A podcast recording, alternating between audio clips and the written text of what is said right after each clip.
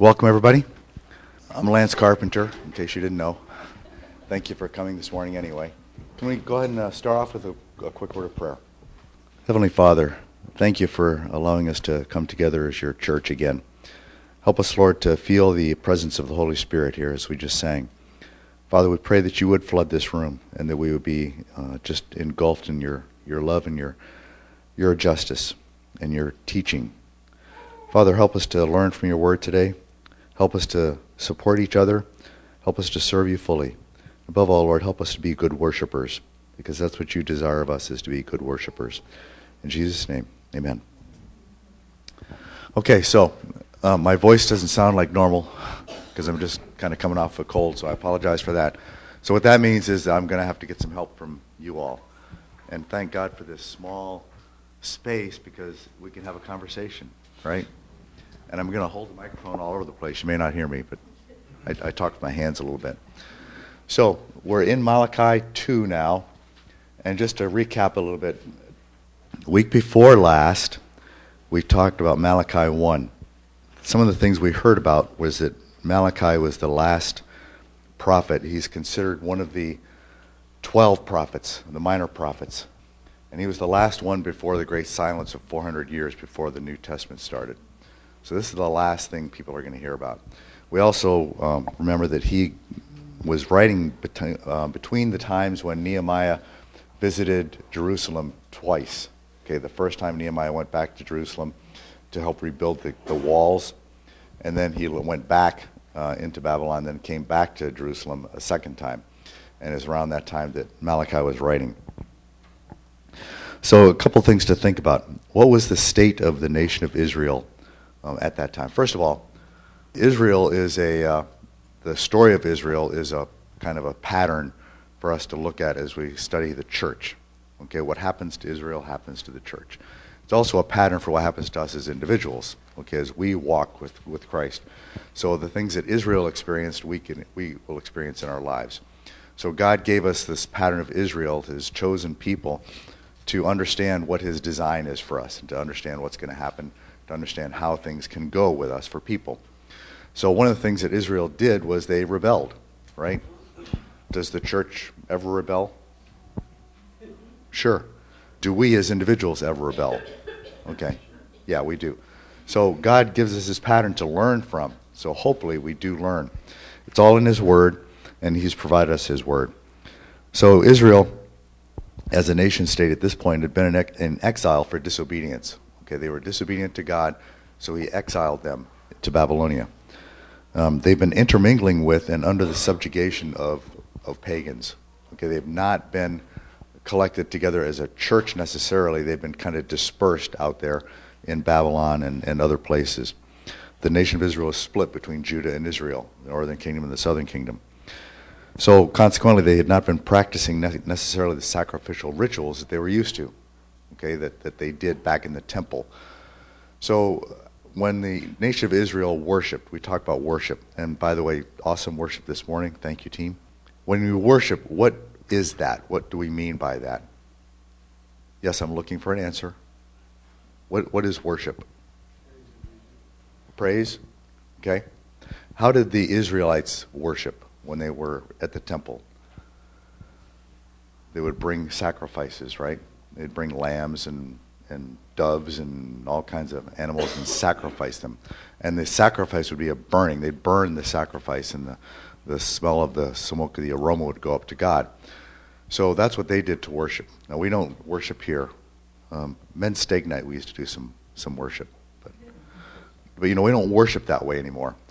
But that worship is the same as the worship we do because what we're doing when we're worshiping is giving God the honor that's due to him. Okay, giving glory to God. It's not about us, it's not about our singing ability, it's not about any of that. It's, it wasn't about the sacrifices back in the days of Israel. It wasn't about the lambs and the, and the uh, pigeons that were being sacrificed. It was about giving God the honor and glory that was due to him. And that's what we, we are supposed to do when we worship. And if we're not doing that, it's just as bad as what we read about in chapter 1 of the nation bringing flawed lambs to, to sacrifice. Okay? So just, you know, keep that in mind when we're worshiping. We need to enter that with a mindset to give God honor and glory that He deserves, that He is due. Okay, that's what worship is all about. Praise, like you said, Mike. Okay, so Israel had not been practicing the sacrificial wor- rituals or worshiping as he had intended. Uh, Israel has a rich spoken tradition. Okay, remember when they had the Passover feast? One of the things that would happen in a Passover feast is the youngest member of the family would ask the oldest member of the family, "Why do we do this? Why do we why do we have this Passover feast?" And the oldest member of the family would recite the story of the Exodus and how God freed the people from Israel or from uh, from Egypt, and that story was passed on from generation to generation. So they had a rich um, oral tradition of history. But they also had the Word of God. Okay, they had the Pentateuch that Moses had written. They had the Word of God that they that they read also. They had been set apart. Okay, even though they've been dispersed into the, the pagan nations out there, they had been set apart by God as His chosen people. And they had grown complacent to the point of offering imperfect sacrifices. That's what we went over last week, is that they were offering flawed sacrifices, and that's what God was angry about. Okay?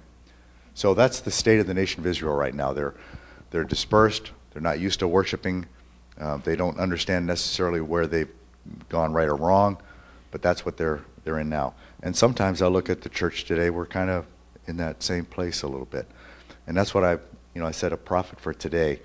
What Malachi teaches us applies to us today as a church. So we need to be paying attention to that and seeing what it means. Okay, so chapter 2, verse 1. And I said, again, my voice is not very good. Would anybody like to read chapter 2, verse 1 through 9? Any? Okay, thank you. And now a priest is for you. If you will not listen, if you will not take it to heart to give honor to my name, says the Lord of hosts, then I will send a curse upon you, and I will curse your blessings. Indeed, I have already cursed them, because you do not lay it to heart. Behold, I will rebuke your, your offering, and spread dung on your faces, the dung of your offerings, and you shall take, be taken away with it. So shall you know that I have sent this command to you, that my covenant with Levi may stand, says the Lord of hosts.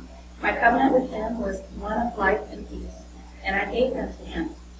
It was a covenant of fear, and he feared me. He stood in awe of my name. True instruction was in his mouth, and no wrong was found on his lips.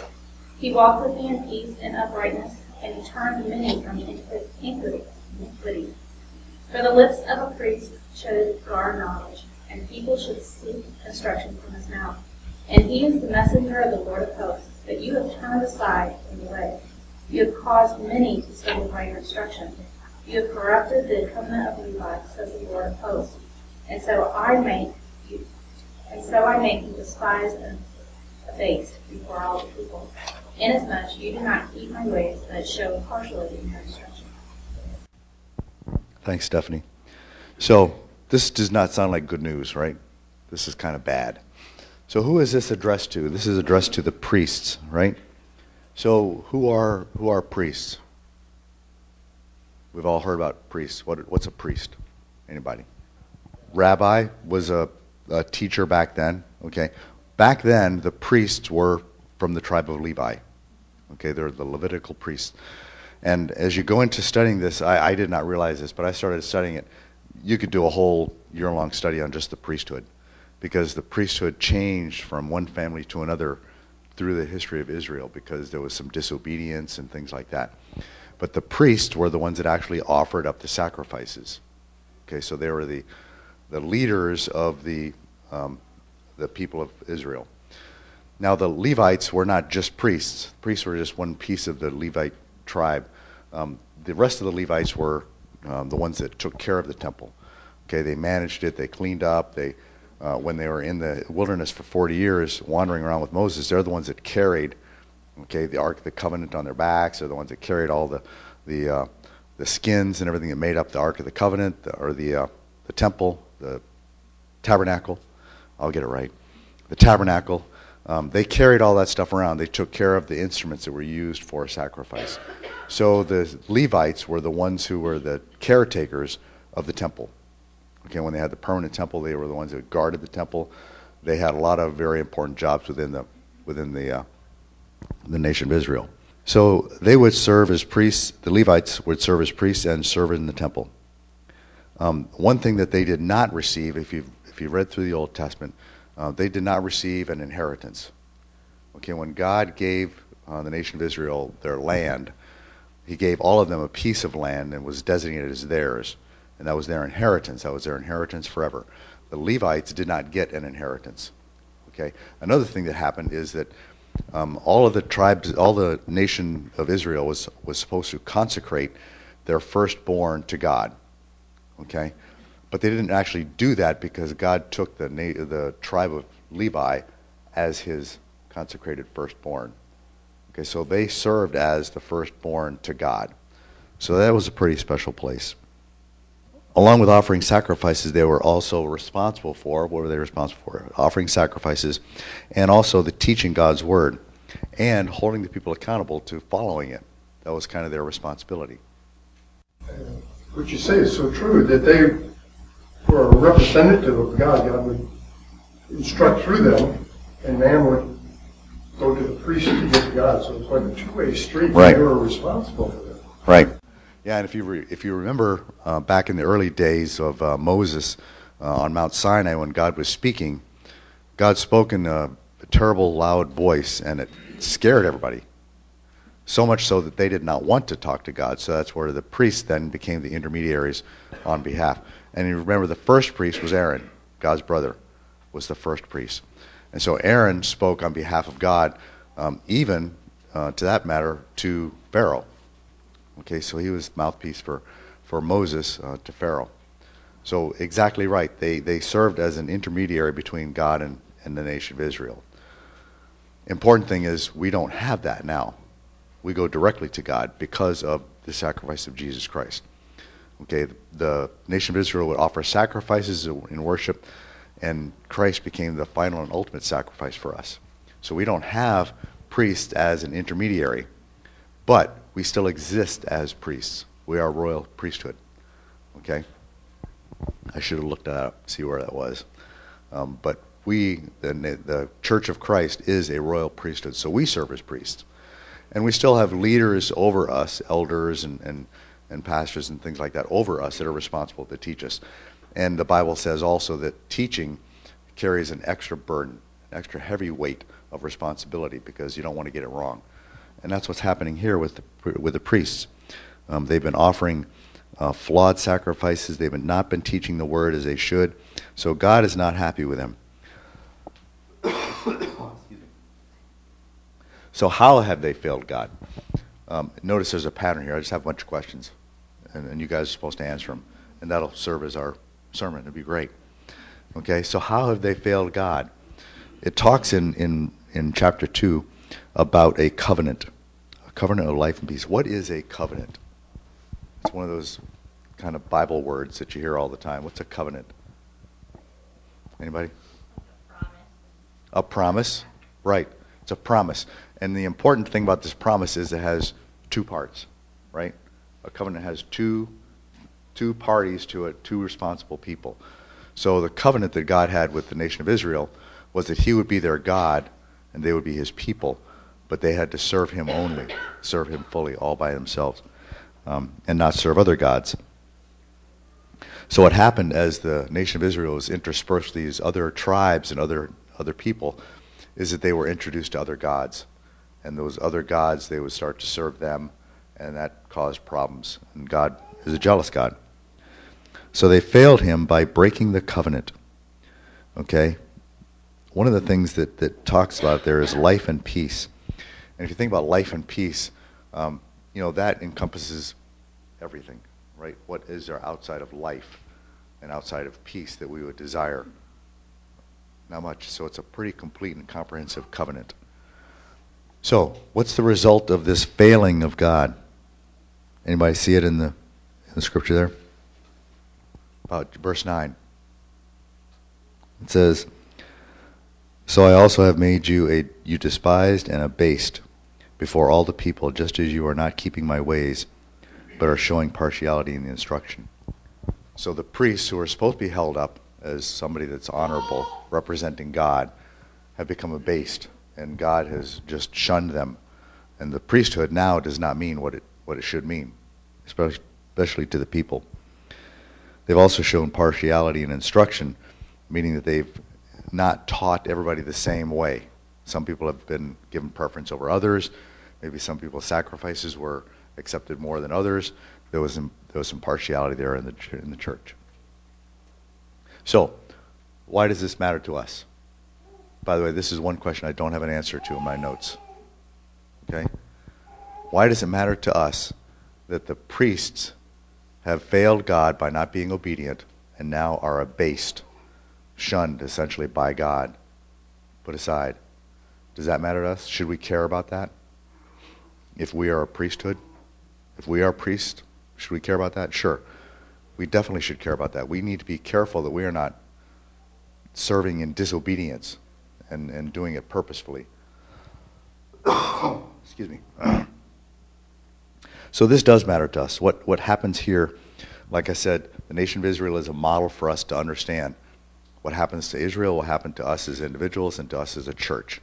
So we need to pay attention to that and, and be careful of what, what happens.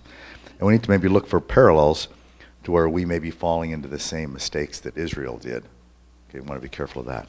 Who would like to read chapter 2, verse 10 through 16? Don't everybody jump up at one time. Just thanks. Do we not all have one Father? Did not one God create us? Why do we profane the covenant of our ancestors by being unfaithful to one another? Judah has been unfaithful. A detestable thing has been committed in Israel and in Jerusalem. Judah has desecrated the sanctuary the Lord loves by marrying women who worship a foreign god. As for the man who does this, whoever he may be, may the Lord remove him from the tents of Jacob, even though he brings an offering to the Lord Almighty. Another thing you do, you flood the Lord's altars with tears. You weep and wail because he no longer looks with favor on your offerings or accepts them with pleasure from your hands. You ask, why? It is because the Lord is the witness between you and the wife of your youth.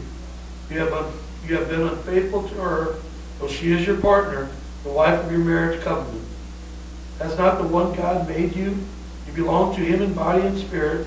And what does the one God seek? Godly offspring. So be on your guard and do not be unfaithful to the wife of your youth. The man who hates and divorces his wife, says the Lord, the God of Israel, does violence to the one he should protect, says the Lord Almighty. So be on your guard and do not be unfaithful. Thanks, Mike. Okay, so Judah's unfaithfulness. How has Judah broken the faith? What does it say?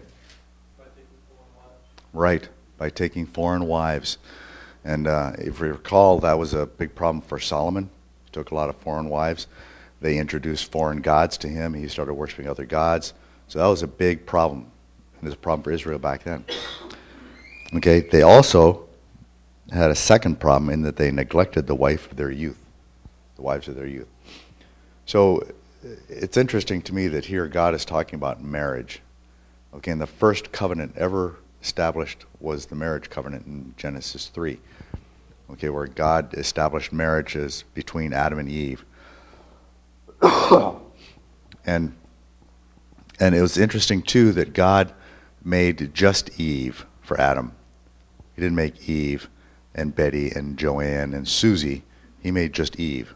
So it was, it was Adam and Eve, one man, one woman. Okay? God could have done that, right? He could have done that. If that was his design, he could have done that. But he did not. And he established that covenant with, with mankind forevermore.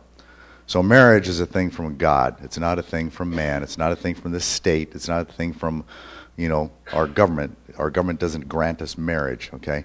Marriage has always been conducted in the church. And right now, that is a very controversial thing, okay? And marriage has been corrupted. I'll just say it.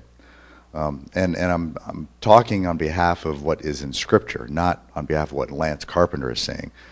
Okay, that's the problem we have a lot of times is people will ascribe our beliefs to us as if we created them. But really, they're our beliefs because God created them. Okay, so God is the one who says marriage is what it is. Okay, a bond between one man and one woman for life. That's what God designed. Um, you know, we talk about divorce, and that's a very difficult conversation to have because it's such a, a common problem. And you know, my heart goes out for, for those, and, and my family has been subject to that kind of thing. But my heart goes out to those that have have suffered under divorce. It's not a, a positive thing in God's eyes.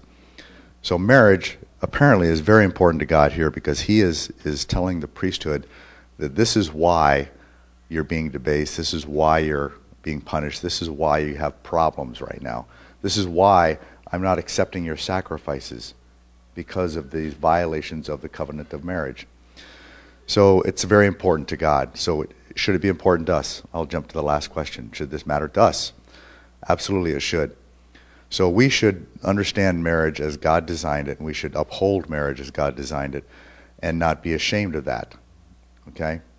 Right now, marriage has lots of different meanings in different people's eyes, and they will they will contest it um, at every point that you're not fair, or that you're not loving, or that you're not right, or that you're discriminating, or that you are biased, or that you're whatever. Okay, but it's not us who designed marriage; it's God. The challenge is that the people who don't believe that marriage is what it is also don't follow God. Okay, there's a, there's a connection there. Um, if we truly serve God, um, then we need to serve God fully and serve God totally in everything that we say and do. So we need to understand God's position on everything. Otherwise, we may fall into the same trap that the nation of Israel did back in the days of Malachi, right? So we need to be paying attention to what God's designs are for these things and supporting that and standing up for that. Okay, we, we can't support it in silence because the world is against the church today. The world is against God today. That's my opinion. Okay?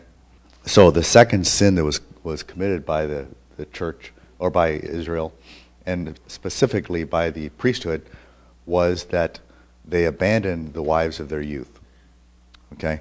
It talks in there about them not giving them due uh, honor.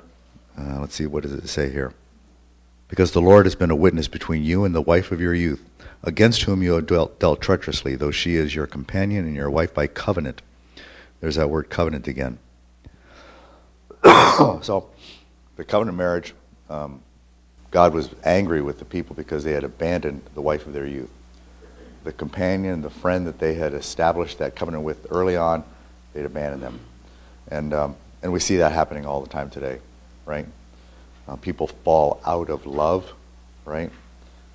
That's not why we get married, because we're in love. We get married because we want to support each other in that covenant. So falling out of love is not a good reason to get divorced or, or separate or ignore the wife of your youth. So for us men in the room who are married, we need to be especially cautious that we do not abandon the wives of our youth and treat them treacherously or set them aside or not treat them with the honor and respect that they are due. So that's for us guys. And I'm in that crowd. Okay?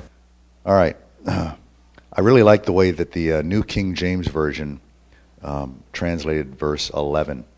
And I'll read it for you here. It says, Judah has dealt treacherously, and an abomination has been committed in Israel and in Jerusalem. For Judah has profaned the Lord's holy institution which he loves he has married the daughter of a foreign god. There it's talking especially about the institution of marriage, and it says in the word in King, New King James Version that marriage is an institution created by God, holy, and that He loves. He loves the institution of marriage. And when you think about it and you look at, at history, um, marriage has been very common in every nation of the world, right? marriage is common everywhere.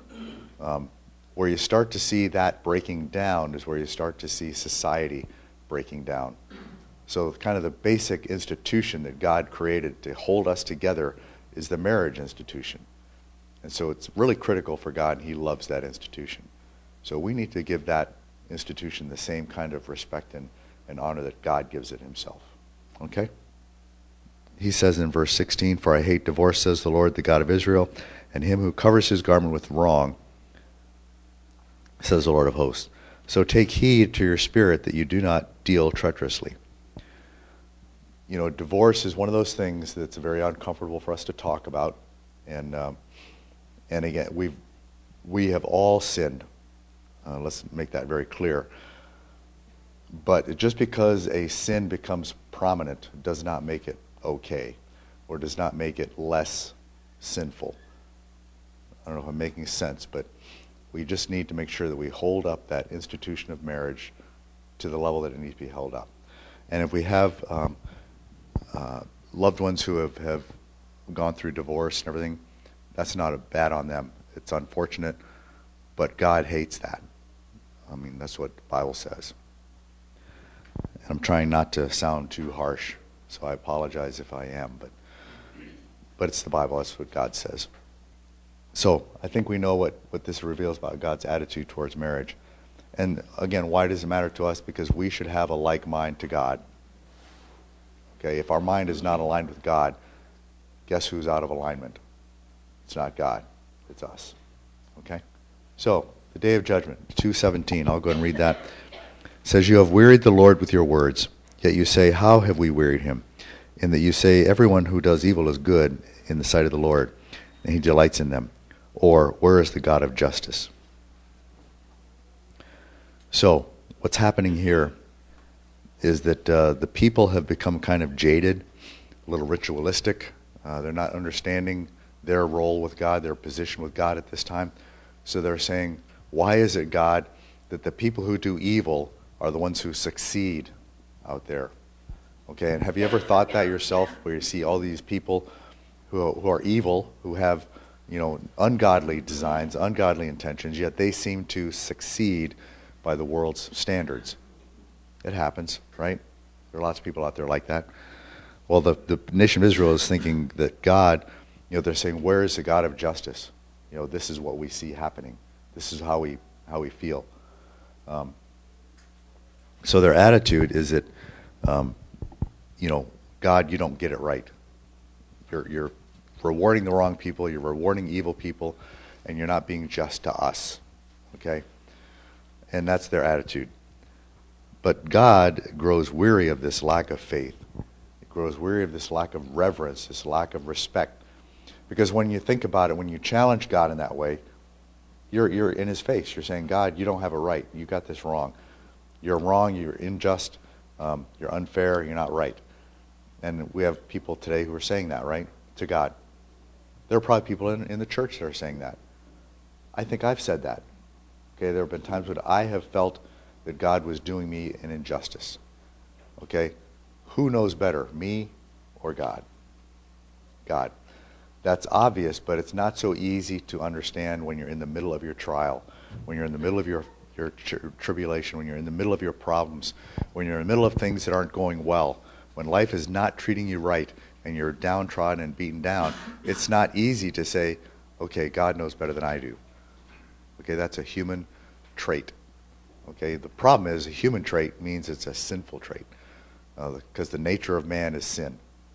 nature of man is not good. Man is not inherently good. Man is inherently sinful. All of us. So that's the problem when we find ourselves in those situations and find ourselves in the same place that the nation of Israel does, saying that God is unjust and God doesn't know what's what's really right. We need to remember this. So they perceive justice as being the evil ones being, you know, the ones in bad times or in trouble or tribulation or trials, not us good people. Excuse me. So, how does God view justice? You know, his view of faithfulness is not the same as our view of faithfulness. Okay? We sometimes think faithfulness means everything goes good for us all the time. That's not God's view of it. And, and again, if we're out of alignment with God, who's, who's wrong? It's usually us. Okay, he is the ultimate judge, not us. And he has described true faithfulness clearly in his word. In his word, he tells us what faithfulness really is. And so we need to be in the word and understanding what faithfulness is, what it looks like, how it behaves, and how God rewards it. Okay? So, does this matter to us? This way of thinking. Certainly it does. You know, we, again, we'll find ourselves in times of problems, times of trial. Things aren't going well. Things are, are bad for us. And we will find ourselves in this situation. But we have to stop and think God has a purpose, God has a design, and His will is better than mine. Um, God's ways and, and thoughts are higher than mine. Easy to say, not so easy to do. Okay? So, that's chapter 2. Again, the nation of Israel is, is in dire straits because they've been disobedient. Uh, they're in trouble because they have a confused mind about things. Does the church today find itself in that situation? I think in some cases it does. In some cases, we have acquiesced our own um, position in God's Word to satisfy society, to satisfy the culture, to satisfy people around us. There are a lot of reasons why that may or may not be. I praise God every day that I attend a church that is a Bible believing church and that teaches the Bible and does not hold back um, because it's uncomfortable, that does not hold back because it's not popular. Um, I thank God for that. So praise God for Family Bible Church and the teaching that happens here because that's not the way it is in every church. Um, many churches are starting to um, cave into societal norms and cultural norms because they want to be popular. And a, a lot of times it's frankly because churches um, make income. Okay, they have people that come to the church, and the more people that come to the church, the more people that are giving their tithes, the more money the church gets, the bigger buildings they get to have, the bigger, the fancier, you know, setups they get to have. That's the wrong thing to pursue as a church. But it happens. It's out there we need to be praying for those churches and praying for those brothers and sisters that may be falling into some deception. And we need to continue to pray for our church that we do not fall into that deception. Because we need to be aware of false teaching. And, and we, Bill says it all the time. He says, Don't take my word for it. Get into Scripture and read it yourself. See what God says to you through Scripture and go with that. Don't go with what we say, uh, because we can be wrong. But God is not. So praise God for Family Bible Church and the teaching that happens here. Um, I thank each and every one of you for your participation in it because it's a church. It's not just a pastor up in front talking. Um, and I know Bill would say the same thing. But we all together collectively are the church, and Christ is our head. And that's how we have to keep things in, in order. Okay? So let's close with a word of prayer one more time. Heavenly Father, uh, thank you for getting me through that. Whew man. But uh, we praise you, Lord, for, for your word. We praise you for your infinite wisdom. We praise you for the fact that you are our God and we are your people. I pray, Father, that we continue to be obedient to you, that we learn what it means to be faithful, and that we stand up strong for your word. And that, Lord, we don't be offended by other people because they criticize us for believing in you. Father, we do believe in you. We love you. We honor you. We praise you. We thank you for all the good things and the bad things that you send our way because we know that they're all designed for our betterment. In Jesus' name, amen.